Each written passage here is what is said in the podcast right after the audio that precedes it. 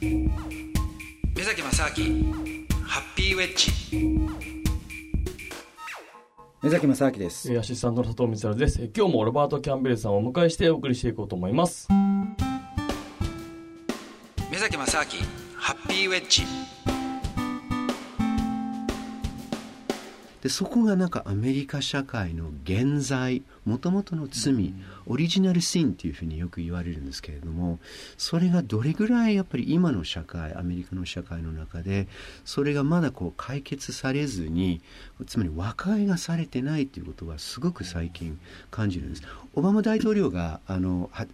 にせんはちねんにあの当選した時にもよかったねってみんな思ったわけですよ。あ、やっとアメリカもこう普通の国というか、普通にこの黒人も大統領になれる、まあ、まだ女性はまだなってないんだけれども、こう平等っていうこの国のこの理想というものがすごく大きな一歩がそこで近づけた感じがしたんだけど、この さん,よ 年ぐらいは退化してるというか逆行してる部分がすごく出てきてて、それって例えばですけどね、うん、今のそのインターネットだったりとか、うん、そういうあの例えば携帯電話をみんな持っていて、それによってもうその何て言うんですか、すぐにビデオが撮れてそれをアップしてとかって、はい、そういう環境ができていることによって、はい、実はそんなの昔からずっとあったんだけども、うん、たまたまそれが多く人の目にこうエクスポーズされるようになったっていうことは、はい、ことはすごく大きいですね、はい、防犯カメラであったり、うんうん、まあ、そういう事件が起きて、今度は警官がそれぞれこう自分の体にカメラをつける、うん、今それが今義務付けられてるんですね。そうするとこう車のレコードレコーダーだけではなくて、それぞれのこう体にこの記録するこのデバイスがついていたり、もちろんこのいろんなモニターや防犯カメラがたくさんあるから、今目崎さんがおっしゃったようにずっとあったことが、あ, あとはこう携帯ですぐに動画が撮れるので、あのその現場をこう撮っちゃうわけですよね。でそれが本当にこうシリーズとしてこう信じられないぐらいのこうなんか濃度というか、こう頻度でとんでもないことが起きているということが分かっていていることと、もう一つさっき言ってたこの、まあ、南部のこの南部連合の国旗というものが南部に行くと、あのアメリカの国旗とは違うもう一つの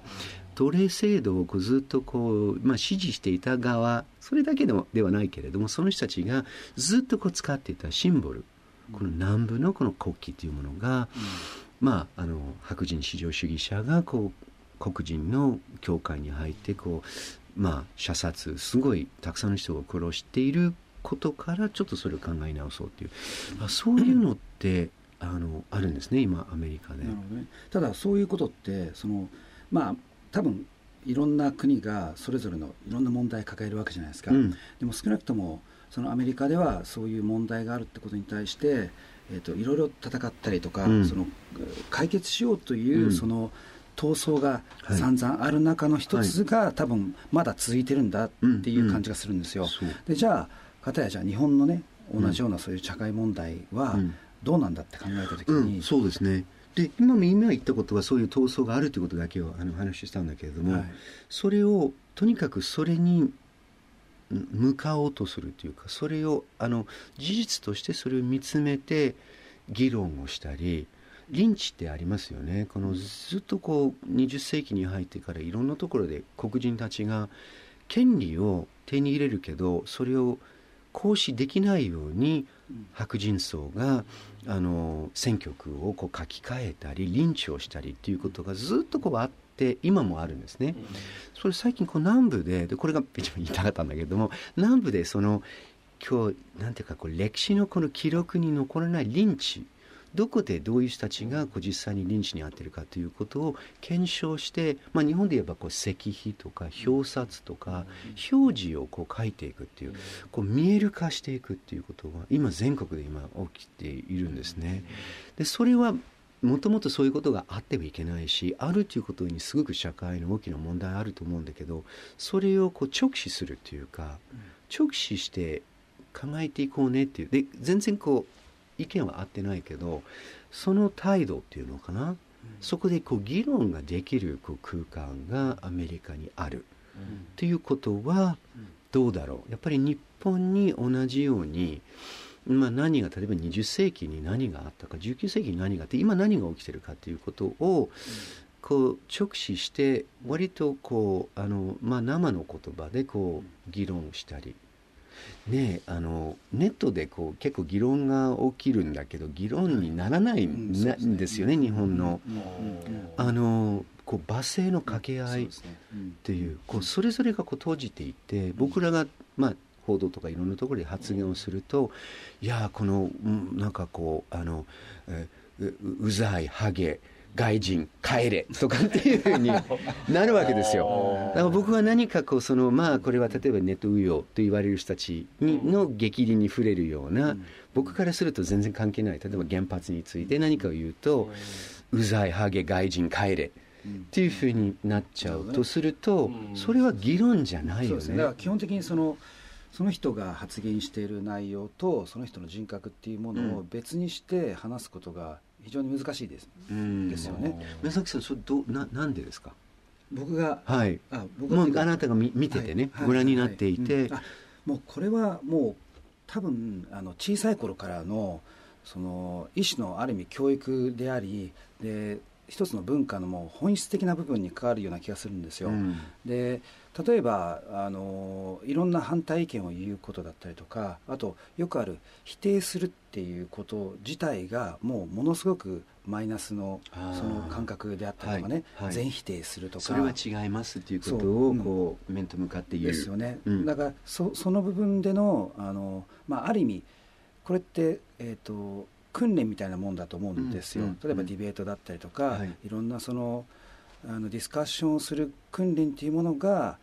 例えば欧米の社会だともう小学生ぐらいの時からやってるわけじゃないですか、うんうんうん、でも日本の社会だとそういったあの、まあ、多分ね最近は少しずつ始まってるとは思うんですけれども、はい、まだまだやっぱりあのそういったマジョリティじゃないんですよね、うんうん、で多くのところはやっぱりどうしても例えば親の言うことは聞きなさいとか、うんうん、あのこういうルールだから従いなさいとか、うんうん、あと一番最初のそのお話じゃないですけども、なんとからしくしなさいっていう、はい、常に外側にそのストラクチャーというかこういうものをまずそこにルールに従うことがまず最初でしょっていうのがあるから、うんうん、そうするとそこに対して本来だったらこういやでもおかしいものはおかしいんだからとか、うんうん、別に子供であったとしても意見があるんだからじゃあ子供なりのっていうふうに言わなきゃいけない、うん、いやお前は子供なんだから、うんまあ、とりあえずまずまず言うことを聞いてからそうみたいな、はい、でもね宮崎さん、はい、これがね僕はここからがすごく難しいところで、これがまた日本日本モデル